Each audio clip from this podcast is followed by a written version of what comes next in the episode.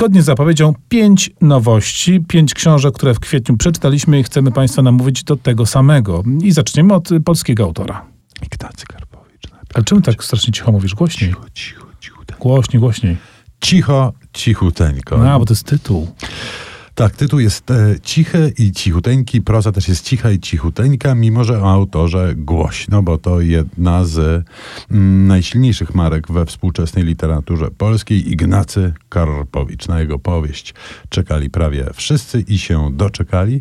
Cicho, cichuteńko to jest saga rodzinna, która opowiada e, historię rodziny e, dziwnej, trochę jakby wybrakowanej i trochę e, jest to historia opowiedziana od końca. Najpierw poznajemy Misia. Misia, który umiera, który e, odchodzi i którego wspomina e, pisarczyk, jego bliski przyjaciel, partner, chyba tak to należałoby określić.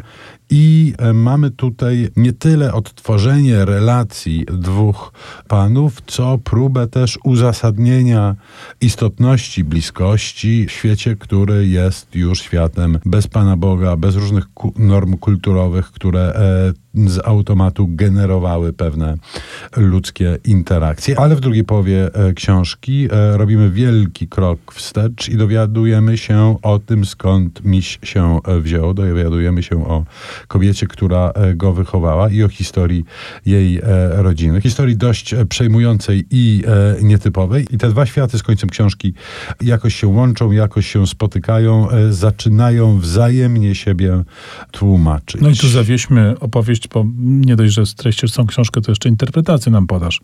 Nie, no, nie przesadzajmy. Taki plan miałem, mówiąc Ale szczerze. Chciałem ci pokrzyżować szyki, mam nadzieję, że mi się udało, y, bo nasza kolejna y, książka nie podlega tak łatwemu streszczeniu. Trzeba ją po prostu przeczytać od deski do deski, zresztą tak samo oczywiście jak z y, powieścią Karpowicza. Mam na myśli reportaż Tomasa Orchowskiego pod tytułem Wyspa Trzech Ojczyzn i podtytuł jej wszystko wyjaśniający brzmi Reportaż z podzielonego Cypru. Ja się bardzo cieszyłem na tą książkę i na wieści o tej książce, bo Cypr jest takim miejscem, które dla mnie pozostaje jedną z najbardziej tajemniczych miejsc Europy, mimo że blisko, mimo że jakoś tam oswojony, mimo że wiem, gdzie leży na mapie, to współczesna mm, jego rzeczywistość jest mi totalnie obca, mimo że wiem, że jakiś tam konflikt, wiem, że podzielony, ale Tak, No ja, mam, ja miałem dokładnie to samo. Rzeczywiście to jest tak, że no, no niby wiemy, niby kojarzymy, on na jakiejś tam naszej mapie mentalnej funkcjonuje, ale, ale, nie, ale tak naprawdę niewiele potem się kryje. I, I książka Orchowskiego to jest dokładnie to, czego potrzebujemy, żeby ten Cypr wypełnić treścią, ponieważ ona, to jest reportaż.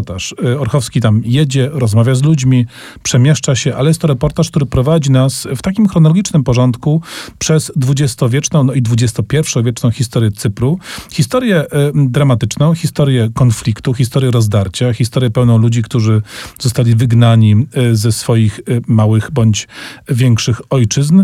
To się wszystko układa w taką logiczną opowieść o tym kraju. Poz pozwala nam zrozumieć, na czym polega ogromny problem em, społeczeństwa cypryjskiego dzisiejszego, może społeczeństw cypryjskich nawet, a do tego wszystkiego to jest świetna opowieść o tym, jak znowu, to znamy to niestety z różnych y, y, momentów historycznych, jak mały fragment świata staje się pionkiem w grze większych mocarstw, tych trochę też mniejszych, ofiarą y, ambicji, głupoty, jakiejś takiej, mm, mm, jakiejś takiej brawury politycznej, czy to Greków, czy to Turków, czy to Amerykanów, czy to Brytyjczyków i oczywiście zawsze najgorzej na tym wychodzą zwykli mieszkający tam ludzie. Świetny reportaż Orchowskiego o Cyprze, naprawdę takie absolutnie obowiązkowa piguła wiedzy dobrze podanej. Pretekstem do utworu muzycznego, który zamknie pierwszą część piątki z literatury, jest oczywiście książka Ignacego Karpowicza. Przypominam, nosi tytuł Cicho, cichuteńko, a utwór to muzyka Zygmunta Koniecznego z filmu Jancio Wodnik.